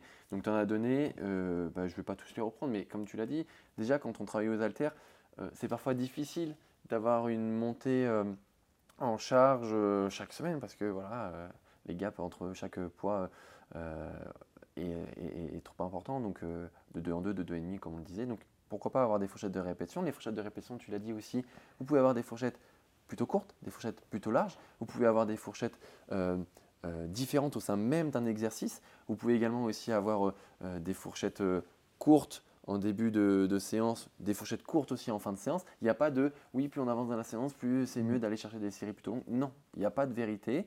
Vous prenez ce qui, ce qui vous fait envie. Moi, je dis toujours varier, diversifier. C'est ce que je mets aussi en place au, au niveau de mes suivis et au niveau de mes programmations. Et dernier point, tu l'as dit, le micro-loading. Donc, euh, ajouter des petites euh, plaques de 250, 500 grammes. Un 25, ça commence à faire des gros grappes après. Mais voilà, si vous avez la possibilité d'augmenter, de fractionner vraiment avec des petits poids comme ça vos, charges de travail, vous n'avez quasiment pas besoin d'avoir de fourchette de répétition. Puisque si vous augmentez d'un tout petit poids comme ça chaque semaine, vous allez à chaque fois vous rapprocher de la répétition que vous avez faite la semaine d'avant. Donc, c'est ce que je mets en place moi parce que j'adore la, micro-progression, c'est ma façon de faire. Mais euh, encore une fois, tout le monde ne peut pas avoir ces- ces petites plaques, peut-être un jour, mais et que du coup, bah, vous êtes obligé d'avoir des adaptations euh, avec des fourchettes de répétition plus ou moins grandes et euh, plus ou moins variées. Voilà, voilà conclusion où je répète un peu ce que tu as dit, mais c'était nécessaire que on, parle concrètement de ce qu'on pouvait avoir euh, dans nos séances. Mm. Donc, vous pouvez avoir, comme moi, comme pour les élévations latérales, des séries euh, avec des fourchettes de répétition assez hautes, parce que, on va dire, faire des élévations latérales au-dessus de 12 kg, ça commence à être shogun. Alors, il y en a qui le font très bien et qui sont très forts. Moi, je suis Faut- pas très faut- bon là-dessus. faut voir la gueule des Il élévations. faut voir la gueule des élévations. Euh, moi, mon, mon- mon souci actuellement, là, que je rencontre, c'est que je suis monté très haut en répétition avec les haltères de 12 kg. Et 14 kg, pour moi, c'est un gap qui est énorme. Et donc, je suis reparti sur une fourchette de répétition beaucoup plus basse. Donc, au sein même de votre progression, vous pouvez avoir une fourchette de répétition très grande. Et après, une fois que vous euh, changez de poids, par exemple, vous pouvez aussi vous retrouver sur une autre fourchette de répétition. Voilà. Il faut avoir euh, du plaisir dans euh, la variété des fourchettes de répétition. Il faut faire varier les plaisirs. Voilà, c'est plutôt ça que je voulais dire. Cette fois-ci, on a fait le tour. Ouais, c'était bien. C'était bien d'avoir ce petit côté. euh, Il y a la pluie qui est de retour. euh, Ouais. il y a la pluie qui est de retour pour une petite. c'est l'instant SMR du podcast. Allez, 3 secondes de, de silence pour l'SMR de la pluie. Et voilà, là on a perdu 10 auditeurs. Non, il est chiant. Allez, prochaine question. Rémi, c'est quoi la prochaine question? Euh, couteau ou pas couteau pour découper un cheat meal? Oh lui, c'est bon, en plus c'était naze. Alors, comment gérer les cheat meals lors d'un déficit calorique?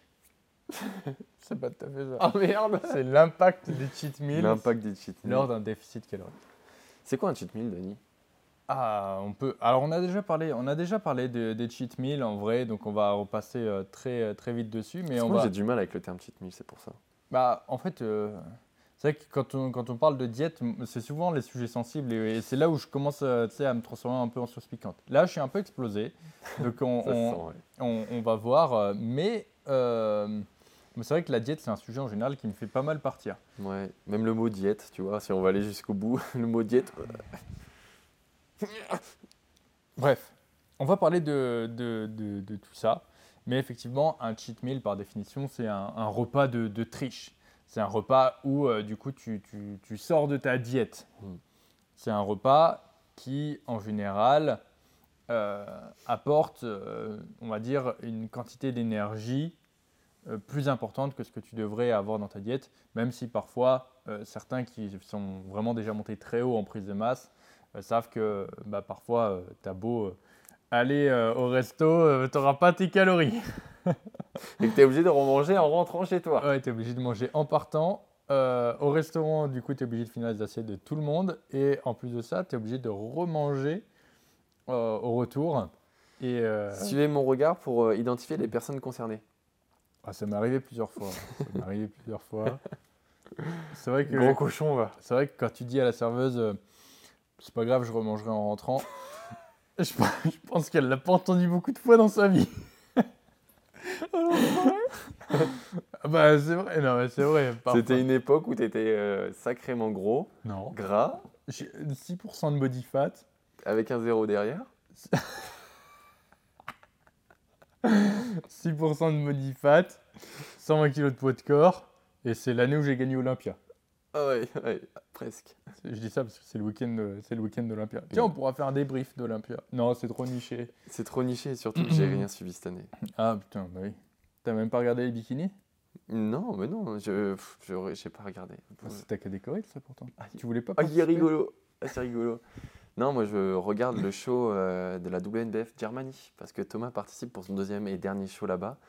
Et j'espère qu'il va nous ramener la, petite pancarte comme ça. C'est quand? C'est demain. Donc dimanche. Ah, à quelle heure? Dimanche à 15h. Ok. Il y a un live? Il y a un live. Ok, je regarde dans le live. Très bien. Bon, du coup, il faut qu'on recentre. Euh, effectivement, du coup, les, cheat meals, euh, donc là, on va parler, le contexte, c'est vraiment déficit calorique euh, voit du coup un repas en dehors de, de, la diète. Alors certains vont appeler ça un peu plus gentiment les free meals, que, qui, qui passent déjà un, peu mieux. Oui, je trouve.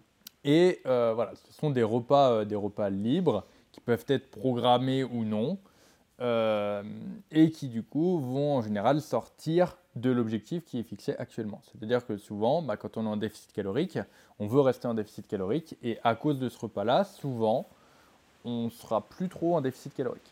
C'est ça. Alors le mot cheat meal, tu vois, euh, il, est, il est assez connoté parce que, euh, tu sais, il y a certains de, des calls, enfin des appels quand on fait euh, pour un, premier appel avec un suivi, qui pour un début de suivi, qui nous dit est-ce que je vais avoir le droit à des cheat meals? Mais tu vois, le terme cheat meal, donc je, je retourne la question, je dis mais qu'est-ce que tu entends par cheat meal? Est-ce que c'est euh, un repas euh, tranquillou avec la famille ou tu manges juste un repas différent de ce que tu as l'habitude de manger, mais quand même un repas relativement sain avec des aliments bruts? Ou est-ce que tu parles d'un cheat meal où tu vas te taper un resto à volonté ou un, un, McDo où tu prends le maxi best-of machin, frites, coca, grand machin et tout, grand burger, et, etc. Voilà. Jack, qu'est-ce qu'on entend par, par cheat meal? Parce que dans ces cas-là, des cheat meals, moi j'en fais régulièrement parce que du coup, euh, ce que je fais, c'est juste que je prends des aliments que j'ai pas l'habitude de manger, mais que j'intègre, mais que je fais coller à ma, à ma diète. C'est juste le terme cheat qui est pour moi pas forcément toujours bien utilisé, euh, enfin qui n'est pas bien utilisé à bon escient en fait. Mais ça, on a déjà parlé dans plusieurs podcasts. Mm. C'est pour ça que je ne me, suis pas, je me suis pas attardé. J'ai juste vraiment fait une, mise en, en, contexte. On vous renvoie d'ailleurs au, précédent podcast euh, sur les cheat meals si vous voulez savoir notre avis sur voilà, les cheat meals, si vous devez en faire, etc. Ou, pas. Là, on va vraiment juste expliquer un peu leur impact sur un déficit calorique. C'est ça. Et euh, qu'est-ce que ça peut changer? Si ton objectif, c'est une perte de gras, euh, on va pas se mentir, tu as plutôt intérêt à éviter les cheat meals. Mais cheat meal, encore une fois, tout dépend de combien tu exploses. Enfin, c'est-à-dire que si. On va, détailler, on va détailler. On va détailler. Parce que le cheat meal, si tu as la possibilité de traquer ce que tu vas manger, c'est-à-dire que, je sais pas, euh, tu te manges une glace. tu as décidé de manger une bonne glace. Bon, bah voilà, tu peux traquer euh, les calories de ta, glace et euh, après interpréter tout ça. Sans forcément après, on en reparlera plus loin dans l'élaboration des, compensations. Mais déjà, quand tu sais traquer ce que tu vas manger qui est du coup hors diète, en mode cheat meal, bah ça t'aide. Par contre, si tu n'as absolument aucune idée de ce que tu vas manger, tu sais pas quelle quantité d'huile a été rajoutée dans la marmite, bah c'est plus difficile. C'est vrai que du coup, on va partir du principe que le cheat meal, c'est un repas que tu ne traques pas. Je suis d'accord. Voilà, mieux vaut se banner euh, cette base. De toute façon, on va pas se mentir, la plupart des gens ne traquent pas leurs calories déjà de base et encore moins leur cheat meal. Pour ceux qui traquent, c'est souvent que euh, justement, ils se servent aussi de ce repas quand ils le font pour ne pas traquer. Donc euh, le cheat meal, on va partir du principe que les gens ne le traquent pas. D'accord. Parce que c'est là où on va retrouver 99% des gens. Effectivement, euh, ces, fameux cheat meals, moins tu en feras et mieux ça sera. Pourquoi? Parce que je l'ai dit précédemment, ça va avoir pour effet d'augmenter ton apport énergétique euh, par rapport à ton objectif. Exemple, si tu es en déficit calorique, ce que tu veux, c'est euh, toujours, imaginons tu as 300 kcal de, déficit par jour, bah, du coup, chaque jour, tu as 300 kcal de déficit. Ce que tu veux, c'est le maintenir, comme ça, tu es sûr que bah, tu as toujours ce déficit-là, et du coup, ton, poids euh, va descendre en fonction de ça. Et tu vas perdre de la graisse en fonction de ça. Si tu commences à mettre des cheat meals une fois par semaine, surtout si tu ne les traques pas, en fait, déjà, d'une, tu vas avoir une donnée qui va être euh, eh bien, que tu ne vas pas traquer, sur lequel tu ne vas pas avoir de données. Et surtout, sur ce jour, surtout avec un cheat meal, bah, tu ne seras plus en déficit, mais tu seras en surplus. Et parfois, ce surplus sera même tellement important qu'il pourra annuler ton déficit calorique du reste de la semaine et même te faire passer en, en surplus. Ça. Là, j'ai un de mes suivis euh, qui, euh, du coup, bah, récemment, on, on a fait un, un point ensemble. Et euh, au niveau de- des cheat meals, il me, en fait, il me, le- il me les minimisait et il me disait qu'il les traquait. Et en fait, quand on en a. Son poids, je ne comprenais pas, son poids ne descendait pas, tu vois. Et on, on fait un, on fait un call. Et il m'explique, il me dit oui, bah, les week-ends, je mange, euh, je mange du coup dans, dans ma famille, mais euh, euh, je mange du coup chez mes parents. Mais, mais t'inquiète pas, mes parents ils cuisinent, euh, ils cuisinent bien, c'est sain, etc. Il y a des légumes, euh, il y a de la viande, il y a tout ce qu'il faut. Et c'est mariné dans de l'huile. Voilà, c'est ça. Le truc, c'est que bon, c'était vers la période de l'été, donc il y avait la fameuse ratatouille avec les tomates et les courgettes du jardin. Bah oui, c'est sain. C'est très bon. Je, je suis d'accord, c'est très bon même. Sauf que ça, pour pas que ça accroche à la poêle, euh, bah, tu regardes la quantité d'huile qu'il y a dedans et tu t'apercevras que c'est pas juste des tomates et de. Et là, on peut faire un coucou à notre maman, parce que notre maman, elle fait bien ça aussi. Ouais, ouais, ouais. On prend euh, l'exemple de nos parents. Mi madre. Et- et- et souvent, voilà, là c'était le cas aussi. euh, la personne du coup mettait, euh, enfin sa mère mettait énormément d'huile dans, dans la ratatouille. Euh, mais oui, mais c'est des, des légumes, c'est de la courgette et des Faut tomates. que ça s'imbibe. Le truc, c'est qu'il y avait ça, il y avait également la, la viande, qui était bah, rarement une viande maigre. Euh, et euh, du coup, souvent en dessert, bah, c'était euh, une tarte aux fruits. Ouais, une tarte aux fruits du jardin aussi, la tarte aux prunes. Ah ouais, mais la, bon. la tarte Oh aux prunes, qui est, bon. la tarte aux prunes, je suis d'accord, mais du coup, la tarte aux prunes, elle avait une petite crème avec, elle avait du sucre, etc. Et du coup, bah, tu t'en rendais pas compte, tu avais l'impression de manger sain, et euh, ce qui se passait, c'est que ça a explosé le total calorique. Pour lui, il disait, ouais, j'ai mangé à peu près les mêmes quantités, euh, euh, donc je compte pas vraiment ça comme un, comme un cheat meal. Bah, le truc, c'est que si, c'en était un. Donc effectivement, un cheat meal, ça peut aussi prendre plusieurs formes. Hein. Ce n'est pas nécessairement un burger ou un resto à, volonté. Mais tout ce, que, tout ce que je vais dire, c'est que c'est un, repas qui n'est pas traqué et qui du coup bah, fait augmenter tes, ton total calorique. Et lui, en fait, ce qui se passait, c'est que bah, toute la semaine, il suivait sa diète euh, tranquillement. Le week-end, il disait bah, c'est bon, je mange, je vais pas compter, c'est la nourriture saine de mes parents, etc. Sauf qu'il s'apercevait que nourriture saine, euh, très très grasse, et du coup, euh, faisait exploser le total calorique et annuler tous les efforts de la semaine. Donc au final, c'est ça l'impact que peut avoir un cheat meal euh, sur une personne en déficit calorique, c'est que ça peut tout simplement très très vite compenser tous les efforts qui ont, qui ont été faits au cours, au cours d'une semaine. Et euh, j'ai envie de dire, il y a plusieurs façons, enfin il y a deux grandes façons de niquer un déficit calorique à cause des cheat meals, parce que les cheat meals peuvent prendre plusieurs formes. Euh, il va y avoir effectivement les gros cheat meals qui vont être condensés sur, on va dire, un ou deux repas. Par exemple, ça peut être, euh, bah, lui, en l'occurrence, si je reprends le cas de mon suivi, c'était euh, le, le repas, je ne sais plus si c'était le samedi ou le dimanche, euh, du coup, du, le midi et le soir chez ses parents. Donc, c'était le repas du midi plus le repas du, du soir. Et en plus de ça, il faisait même pas de collation. Il disait, j'ai pas faim. Déjà, c'était un indicateur. C'était un indicateur. Quand tu n'as pas faim pour ta collation, c'est que tu as Alors, quand même. alors que tu as un bon déficit. Alors, c'est possible hein, que tu joues sur les Ouais, choix mais- alimentaires, sur plein de trucs, mais généralement, en déficit, bon, tu Quand- rechignes pas sur un petit Voilà, quoi. quand, quand tu sens que la digestion est lourde, c'est que souvent il s'est passé quelque chose, tu vas t'as mangé quand même beaucoup. Et, euh, et du coup, donc, lui c'était vraiment donc, sur deux repas, mais ça peut être aussi sur un repas. hein. Vous faites un, ne serait-ce qu'un un Burger King ou un McDo. euh, vous- il y a des burgers qui vont très très vite chercher les 800, 1000, 1200 kilocalories.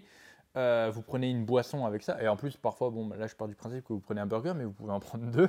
Euh, deux, deux burgers à 800 calories, ça fait déjà 1600 kilocalories Frites avec la petite sauce. vous rajoutez les frites, la sauce. euh, vous prenez une boisson qui n'est pas sans sucre, vous avez un repas qui est très très riche en, calories. Et honnêtement, on va pas se mentir, mais moi si je vais dans un fast-food, je prends deux burgers, des frites et, et, une, une, boisson, ça me suffit pas. ça, ça, me suffit pas. Ça bouche à peine la dent creuse, comme dirait Laurent. Exactement. Donc tout ça pour dire que souvent, voilà, dans les fast-foods, c'est pareil, ça monte très vite. Les restos chinois à volonté, c'est pareil. les gens vont dire, pareil, les sushis, et les sushis, c'est ultra calorique aussi. Hein. Le, saumon, etc., c'est très gras. Oui, mais c'est sain. oui. C'est du riz, c'est du riz et du poisson. C'est, je nique pas ma diète. Bah, ça, c'est le truc que j'entends tout le temps. Le truc, c'est que mais quelle quantité de riz, quelle quantité de saumon Oui, et puis quel surtout, assaisonnement Surtout euh, quel total calorique hmm. aussi en plus de ça. Vous pouvez, euh, parce que parfois, en fait, il y a certains aliments qui ont une densité énergétique qui est tellement importante que vous pouvez en manger des très faibles quantités et exploser votre total calorique. Euh, je vous mets au défi, ne le faites pas, mais bon, achetez une plaquette de chocolat, prenez une plaquette de chocolat, vous la bouffez en entier, vous traquez les calories que vous avez bouffées, vous allez voir que euh, bah, le chocolat, vous en avez bouffé vraiment énormément en très peu de temps. Euh, c'était très agréable en plus comme moment et ça a explosé votre total calorique. Euh, et pourtant, c'était une petite tablette. mais vous avez enfilé 200 grammes de, chocolat, ça, monte très très vite. Le, chocolat, du coup, en moyenne, c'est 560 kilocalories. Et la, tablette, vous pouvez la défoncer en, même pas 5 minutes. Mmh. Donc, il y a plein d'aliments comme ça. Euh, c'est comme tout ce qui va être gâteau, etc. Vous mangez, vous mangez un Oreo, c'est très très calorique. Euh, vous mangez un petit paquet de 4 Oreo, vous allez voir que votre total calorique a extrêmement vite augmenté. Alors faites attention à vous, euh, tous ceux qui sont en prise de masse et qui écoutez ça. ne bouffez pas des gâteaux, ne bouffez pas des, tablettes de chocolat pour augmenter facilement vos calories. Hein. Mais voilà, c'est tout ça pour vous dire que pour les personnes qui sont en déficit calorique, vous pouvez très très vite compenser en un repas eh bien, euh, tout votre surplus calorique de la semaine. La deuxième façon qui va faire que les cheat meals vont pouvoir impacter votre, euh, votre déficit calorique, c'est non pas de faire un gros repas, mais faire plusieurs petits repas. Mm, mm. Euh, c'est-à-dire, j'ai encore le cas, là j'ai fait un bilan hier avec un de mes suivis, du coup, donc, qui est père de famille et qui a des enfants et qui, qui est très souvent en fait exposé à des tentations de par ses enfants. Donc, il y a en fait eh bien, une petite poignée de bonbons par-ci, une petite poignée de célébration par-là, un petit euh, gâteau. Célébration, mais oui. Un petit gâteau pendant le goûter. Un petit gâteau. Euh, il y, avait eu, euh, du coup, il y, a, des madeleines aussi au, travail. Et en fait, si on fait l'accumulation de tout ça, vu qu'en fait, c'est un petit peu chaque jour, et parfois un peu plus, parfois un peu moins, parfois rien, etc. Mais si on fait l'accumulation de tout ça, on se retrouve à la fin avec énormément de calories en plus mais vraiment énormément de calories en plus. Euh, sur le coup, vous dites c'est un gâteau, ok, pas de problème. Parce que même si vous mangez euh, euh, un, petit biscuit, c'est pas ça qui va niquer votre diète, mais c'est juste si vous mangez que ce petit biscuit. Si maintenant c'est de plus en plus, enfin c'est très fréquent ce genre de choses, bah à la fin de la semaine, ça vous fait un total calorique qui est énorme de par toutes ces sources que vous avez ajoutées. Qui est plus gros que celui que vous aviez élaboré à la base. C'est ça. Et, donc si vous perdiez du poids avec euh, on va dire 2500 calories, et que vous mangez un biscuit bah, tous les jours, euh, et ben ça va, enfin des biscuits par exemple euh, tous les jours, ça va vous augmenter votre total calorique, je sais pas, à 2007 par exemple. et donc du coup, bah, si vous aviez estimé qu'à 2500 vous perdiez du poids, à 2007, ce n'est plus le cas.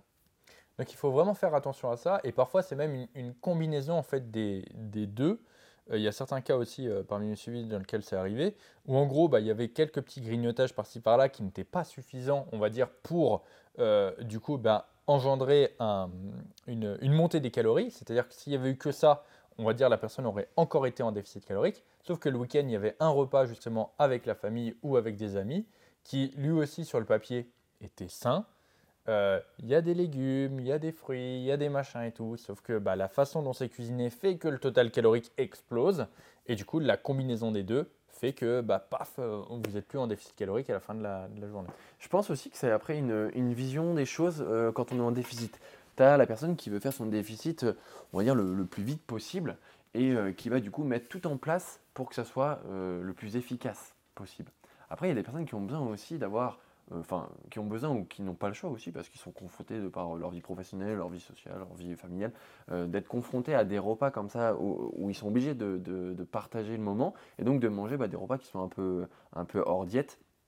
Donc il y a, deux, y a deux cas de figure ces personnes-là, peut-être qu'il sera mieux de passer sur un déficit sur du plus long terme et donc expliquer que euh, la perte de poids, la perte de gras euh, ne sera pas aussi significative étant donné qu'il va y avoir plus euh, de, trappes, de pièges en fait au fur et à mesure de, de pièges un peu caloriques où vous n'allez pas avoir du coup la main sur ces calories.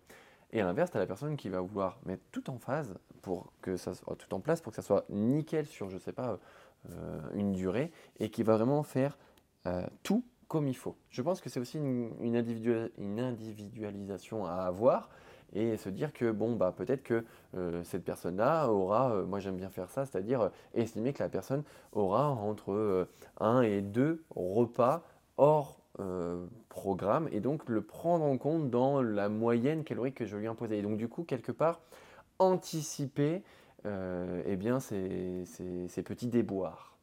Après, encore une fois, on ne vous dit pas qu'il ne faut pas faire de cheat meal. C'est ça, oui, la réponse, elle n'est pas là. là de toute façon, si vous écoutez les podcasts, vous, vous, déjà, enfin, vous devez déjà savoir ça. Euh, ce qu'on vous dit, c'est qu'effectivement, pour maximiser votre progression, pour maximiser la vitesse de vos résultats, c'est mieux de ne pas en faire. Surtout que, en fait, comme on vous l'a dit, il y a très très vite des pièges qui peuvent complètement annuler vos, votre une semaine de, travail en fait. Oui, c'est ça. C'est-à-dire que si une semaine voire, voire plus. Hein. Si, vous aviez estimé, euh, euh, je ne sais pas, à 12 semaines votre, votre perte de poids, que vous avez un repas qui explose absolument tout dans une de ces semaines, et eh bien vous savez que c'est un peu, euh, c'est un peu une semaine pas de perdu, mais une semaine où vous n'allez pas perdre de poids. Donc, certes, vous ne reprenez pas de poids, mais c'est une semaine où vous, vous lissez et vous stabilisez peut-être votre poids à ce moment-là. Encore une fois, après, il faut aussi remettre dans le contexte. Euh, c'est pas parce que vous allez manger un repas un peu différent euh, au cours euh, d'un déficit que automatiquement vous allez reprendre du poids. Ça dépend toujours de la moyenne de vos repas et donc de votre total calorique sur les précédents jours, précédentes semaines. Donc il y a toujours aussi cette notion de diffusion de vos calories. C'est jamais le repas à l'instant T qui va carrément fausser, qui va carrément fausser cette moyenne. De, de toute façon, en fait, encore une fois, ça dépend aussi comment sont faits ces cheat meals. Déjà, si vous savez un peu ce qu'il y a dedans, si vous savez un peu les calories que vont vous apporter ce, cheat meal, vous pouvez aussi un peu plus facilement l'anticiper. Euh, exemple, si vous allez au, McDo, vous avez accès aux calories des burgers. Déjà, voilà, si vous avez une diète et que vous savez euh, que sur votre. Euh, bah déjà, il vous reste tant de calories sur la journée ou que votre repas du soir fait tant de calories. Si par exemple vous avez 800 kcal pour votre dîner et que votre burger en fait déjà 830, vous savez que si vous mangez votre burger, tout ce que vous allez manger au-dessus eh bien, va vous éloigner de votre objectif. Donc, euh, encore une fois, on ne vous dit pas de ne pas faire ça. On ne vous dit pas, la personne que j'ai en suivi, je ne lui ai pas dit arrête de manger avec tes parents. je, je l'ai dit. Euh, non, tu restes dans ta chambre. Voilà, je ne l'ai pas dit ça. Juste, euh, du coup, c'est sûr que je lui ai dit bah, essaye de te renseigner déjà sur la façon dont sont préparés les repas. D'ailleurs, euh, ça s'est très bien passé euh, parce que bah, sa mère était très contente euh, bah, qu'il s'intéresse à la façon dont, elle préparait ses repas. il lui a même donné des coups de main, etc. Pour lui, ça lui permettait d'avoir bah, un, un, œil sur ce qui était fait. Et en plus de ça, il passait des moments à cuisiner avec, avec sa mère. Et en plus de ça, il participait, etc. Donc voilà, il n'y a, a pas eu de conflit derrière. Il a pu déjà avoir une idée un peu plus précise, traquer et du coup manger avec ses parents. Euh, la ratatouille est devenue moins grasse à la suite de, ça.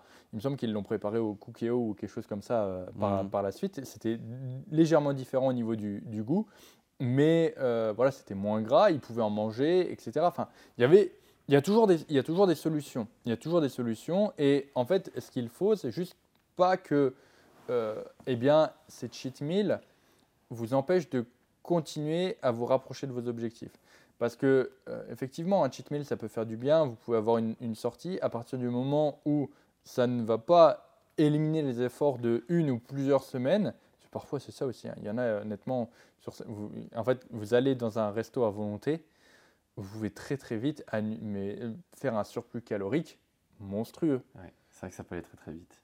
Oui, honnêtement, euh, si je décide d'aller dans un, dans un resto euh, chinois à volonté euh, et que je choisis des aliments euh, pas de façon euh, stratégique et que je m'oriente vers vraiment des aliments juste si je ne me prends pas la tête à, à manger et que mon but c'est juste de manger le plus possible, je peux vraiment envoyer énormément de calories en un repas. Mhm. Je, vais, je vais être mal par la suite, je vais avoir mal au bide, etc. Ouais, Mais- Généralement, après un chinois, que tu manges peu ou pas. Bah, on va prendre un exemple. La dernière fois, avec Rémi, on a fait un resto, un resto chinois. Je vais vous dire un peu ce que j'ai mangé, comment j'ai adapté, euh, comment j'ai adapté euh, sur le buffet, étant donné que je suis en déficit calorique. Et d'ailleurs, le lendemain, mon poids était plus bas. Euh, c'est très simple. Déjà, ce que j'ai fait, c'est que j'ai gardé des calories supplémentaires sur, ce repas du soir. C'est-à-dire que j'ai diminué mes apports sur mes calories de la journée. Ça, c'est la première chose. Euh, deuxième chose, j'ai également augmenté mon nombre de steps sur euh, du coup les jours autour. Enfin, on en reparlera après aussi. ouais. Et, et- et ensuite, je me suis orienté vers des aliments stratégiques. C'est-à-dire que euh, je me suis fait, euh, en entrée, il y avait des crudités, il y avait du concombre et des tomates. Et des concombres et des tomates euh, sans sauce, sans rien. Donc j'en ai, j'en ai bouffé beaucoup. Moi, je mangeais mes sushis à côté. Rémi, il a, il a- Rémi, il a, il a- il a fait un- il a fait le gros sac à côté. Donc effectivement, euh, j'ai commencé avec ça. Ensuite, deuxième, euh, deuxième plat, donc j'ai fait, euh, j'ai fait deux tours sur ça. Et en plus, ça m'a permis quand même déjà de mettre beaucoup de, de volume dans l'estomac avec assez peu de calories. Euh, comme ça, bah, potentiellement, ça a diminué mon, mon envie par la suite. Ensuite, après ça, j'ai pris quoi? J'ai pris des crevettes. Alors, il faut savoir que euh, j'ai pas, j'ai choisi aussi des aliments que j'aime. C'est-à-dire que j'ai Ah pas, oui, tu t'es- pas forcé. C'est-à-dire que je me suis important. c'est-à-dire que je me suis pas forcé. C'est-à-dire que j'adore les tomates, j'adore les concombres. Cette notion de frustration, parce que tu sais, J'ai j'ai pas été au resto en me disant Ouais. je vais prendre le truc le moins calorique. Ouais. Non, il y avait, il y avait des choix qui étaient bien meilleurs que ça. Je donne juste un, un exemple de ce que j'ai fait par rapport à moi, ce que j'avais envie de manger, sans vouloir niquer ma diète. c'est ça, tu n'étais pas dans l'idée de te frustrer et de pas manger un repas qui te faisait pas Exactement. envie. En plus, tu payes le chinois. euh, C'est ça. quand même de- Après, il y avait des crevettes. Après, il y avait des crevettes. Les crevettes, j'en mange euh, assez peu au final. Et Ça moi, me je mangeais quoi à ce moment-là? Des gros sushis Des encore. sushis encore. Ça m'a fait extrêmement plaisir de bouffer des crevettes parce que je n'en mange jamais. Euh, du coup, j'ai mangé encore une fois beaucoup de crevettes. Alors, il faut savoir que j'ai quand même réussi à traquer euh, parce qu'en fait, j'ai hum, j'ai l'habitude du poids moyen des aliments. Il faut savoir que je suis dans la diète depuis un petit moment, donc j'ai quand même réussi à le traquer dans mes calories. Bref, euh, donc voilà, il y, a- il y a ça. Donc après, j'ai fait des crevettes. Après les crevettes, j'ai été me prendre quelques sushis. J'ai été me prendre quelques sushis. Ouais, peut-être. Euh, je- encore une fois, Il y en avait encore? euh, tu les avais pas tous bouffés. Il y avait certains sushis du coup que je n'avais jamais mangé. Il y en avait au bœuf, il y en avait au canard, etc. c'est trop bon. Donc, euh, donc voilà des sushis que je voulais goûter. Encore une fois, je savais que j'avais encore des calories à disposition étant donné que j'avais mangé assez peu euh, au final euh, juste avant. Donc j'ai été prendre voilà ça. J'ai mangé ces sushis qui étaient très bons. Encore une fois, j'ai joué sur la quantité. Il faut savoir que j'en ai pas pris 50 euh, comme Rémi, même plutôt 80 comme Rémi. Euh, j'en ai pris j'en ai pris entre 10 et entre 10 et 15. Euh, Pareil, j'ai pas bouffé autant de sushis. J'en ai mangé, mais pas autant. J'en ai pris voilà, entre, 10, euh, entre 10 et 15. Et ensuite, euh, du coup, je suis passé au dessert. Et au dessert, qu'est-ce que j'ai pris, mon frère, tu te souviens? Bon, la, je- la glace, non C'est pas ça? Non, j'ai pris d'abord de l'île flottante. Il y avait de l'île Ah oui, flottante. oui, oui, oui. Ah oui, j'en ai bouffé aussi un paquet, ça. Et euh, du coup, donc euh, l'île flottante, euh, donc euh, l'île flottante, ils étaient radins sur la crème, euh, la crème pâtissière avec. Donc au final, c'était que du blanc d'œuf monté en neige. Mais c'était très bien. Et ce qui était C'est le parfait. meilleur, c'est le meilleur. en Ce qui était parfait, en plus, voilà, c'était le meilleur. Ce qui était parfait, du coup, bah, il y avait un volume alimentaire qui était ultra important. Et du coup, bah, peu de calories, des protéines en plus. Et j'ai fini le, le repas avec, du coup, ils avaient du fromage blanc et j'ai pris des sorbets. Ils avaient des sorbets, de la glace. Euh, donc les sorbets qui sont euh, moins, moins caloriques aussi que bah, les, flotte. voilà, qui, ont- qui ont plus de flotte. Mais voilà, je voulais pas un truc, euh, parce que j'ai- bien bouffé quand même, et je voulais un truc un peu plus aux fruits. Et euh, le sorbet à la framboise me tentait vraiment beaucoup. Mm, mm. Donc au final, voilà, j'ai fait un repas énorme, j'ai respecté mes calories. Au final, j'étais même un peu en dessous, mais j'avais eu un volume alimentaire énorme. J'ai mangé des sushis qui me faisaient envie, j'ai mangé que des aliments qui me faisaient envie. Et encore une fois, j'étais dans mes, calories. J'y suis pas allé dans l'objectif de me péter le bide. Ça, c'est déjà un point qui est très important parce que les gens, en général, quand ils sortent, qu'ils vont au resto, c'est vraiment pour se péter le bide. Euh, donc j'ai été raisonnable sur les quantités, j'ai mangé des aliments qui me plaisaient et au final j'ai mangé de façon euh, saine au restaurant et euh, ça s'est très bien passé. Le, la plupart des personnes, ce qu'elles veulent, c'est quand elles vont faire un, resto, c'est littéralement sortir en, en, ayant envie de vomir, en du coup euh, mangeant les aliments les plus gras possibles. Pourquoi? Parce que bon, bah, ils ont plein de frustrations de par leur alimentation de base, mm. chose que moi je n'ai pas. Euh, donc c'est sûr que c'est plus facile pour moi de faire des, des, choix conscients et mesurés lorsque du coup je vais au, resto. Non, c'est vrai que c'est très important cette notion de frustration parce que euh, bien sûr que si vous êtes invité, vous êtes en déficit calorique, vous êtes invité à manger chez vos parents et en fait bah, vous mangez absolument rien parce que vous avez peur ou parce que voilà c'est pas inscrit dans votre diète bon, bah, déjà d'une, vous n'allez pas faire plaisir à, la personne que qui vous a invité. Et puis pour vous, ça va créer une frustration parce que vous allez voir les autres manger et pas vous. Donc des fois, c'est juste dans la réduction des quantités que vous pouvez vous faire un truc vraiment sympa. Euh, je sais pas, voilà, euh, vous êtes invité pour manger une bonne ratatouille, vous ne savez pas comment elle est faite. Bah, au lieu d'en prendre une, bonne partie, bah, vous en prenez qu'un un petit noyau. Comme ça, vous avez quand même le, goût, euh, le plaisir de manger ça et de manger comme les autres. Euh, de la ratatouille. Euh, comme tu l'as dit aussi, euh, pour ne pas avoir de frustration quand vous êtes en déficit, bon, même si on s'éloigne un petit peu du cheat meal, c'est aussi d'avoir des repas pendant votre déficit qui font vraiment plaisir. Et moi, il, est, régulier que je mette dans, des diètes des faritas, des burgers, des chicken carne, des trucs pauvres en calories, mais qui font penser du coup à, ce côté un peu cheat. Euh, à, mes suivis. Donc des fois aussi, c'est dans la stratégie de vos choix alimentaires, vous pouvez vraiment euh, bah, trouver un, excellent compromis. Je reprends encore l'exemple de Thomas. Thomas, disons qu'on en parle beaucoup de Thomas, mais qu'on embrasse. Et euh, lui, il a fait du coup, bah, je ne sais plus combien de semaines, c'est dommage que je n'ai pas le, nombre de semaines. Enfin bref, tout ça pour dire qu'on a attaqué un déficit sur une très longue période et il n'a fait strictement aucun écart. Pas parce qu'il ne voulait pas en faire, mais parce que la diète qu'il avait lui convenait. On avait mis en place des repas qui étaient bons, qui étaient euh, euh, goûtus, qui avaient du volume et qui répondaient vraiment à, cette notion de euh, voilà, je veux pas me faire péter le bide. Après, il y a aussi la notion de prépa. Et quand, tu as un objectif de compétition, c'est différent. C'est hein. différent, mais je veux dire il y a d'autres personnes qui sont, qui sont en prépa et qui ont besoin d'avoir des diet breaks, qui ont besoin d'avoir des, des, moments de refeed où ils, ont envie de partager ça dépend un repas. Aussi ça dépend aussi de la date. de l'individu. Ça, dépend de la, date, aussi. Ça dépend de la façon de la personne. Il y a plus de facteurs à prendre en compte que mmh, ça. Mais là, du coup, on, on, répète un peu. Le, le but, c'était vraiment d'apporter des, euh, des informations supplémentaires, etc., par rapport à ce qu'on avait déjà dit sur le, sur les cheat meals. Et, avant, on n'était pas rentré dans, dans, les détails plus que ça par rapport au, déficit calorique en, lui-même. Mmh. On avait déjà parlé. Mais voilà, c'était important, de, je pense, de, de parler de, cette question sous l'angle du, du, déficit calorique. Tout à fait. Et euh, expliquer bah, du coup euh, euh, l'impact que ça pouvait avoir sur une progression. surtout, bah, voilà, ne pas voir ça comme le diable, juste comprendre que ça va ralentir ta progression, que par contre, ça ne veut pas dire que ça ne peut pas être inclus, que du coup, il faut voir comment, comment faire pour le mettre en place. Et après, toutes les notions de compensation, etc., dont tu voulais parler, encore une fois, c'est des choses dont on a déjà parlé mm. dans euh, les autres podcasts. Donc, on vous renvoie aux, autres podcasts. Aux autres podcasts. C'est vrai que c'est compliqué. On n'aime pas se répéter.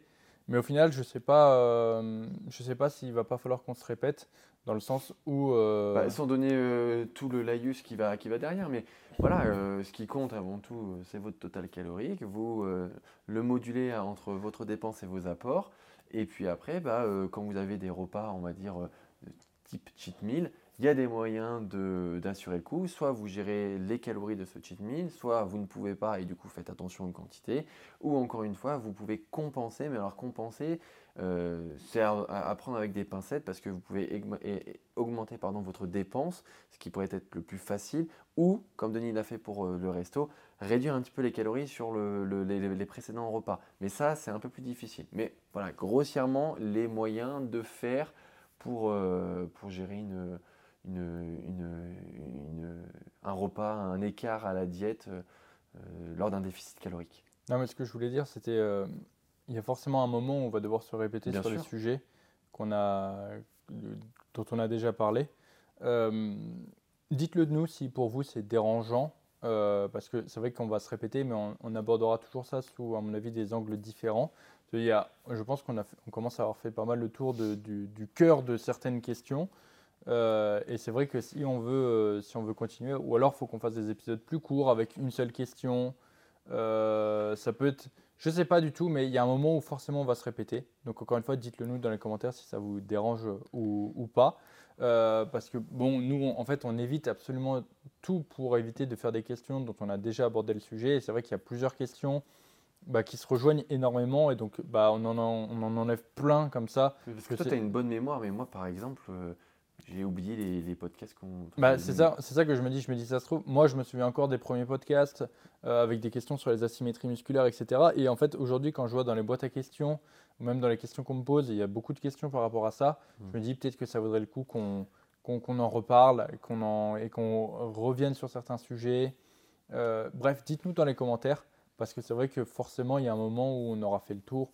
Et il faut qu'on essaye d'innover un peu plus euh, dans, dans, ce podcast. Après, la répétition est, est, formatrice aussi. Hein. Euh, on apportera toujours ça sous un autre angle, mais moi, comme je te dis, euh, j'ai oublié ce que j'avais pu dire dans les précédents podcasts. Frère, tu oublies les questions qu'on sélectionne deux minutes avant. Ouais, mais c'est ça. Je crois qu'il y a peut-être un petit problème de mémoire. Hmm. Bref, je pense qu'on va conclure ce podcast ici. On va retourner faire les travaux dans, dans la salle, nous. Hmm. Merci pour votre écoute. Merci on approche des 1000, 1000 avis sur Spotify, on les a pas encore. On les a pas encore? On les a pas encore. Mais maintenant, les écoutes se font beaucoup sur YouTube. C'est vrai? Ouais. Ah, ils préfèrent voir nos, nos gueules avec euh, du coup les, les, caméras. Ouais. Mais sur Spotify, on peut aussi, c'est vrai. Sur Spotify, on peut aussi, mais c'est vrai que les gens ont plus tendance à aller sur YouTube et puis ils peuvent échanger dans les commentaires. Ce qui est vrai, oui. Donc euh, c'est vrai que c'est un.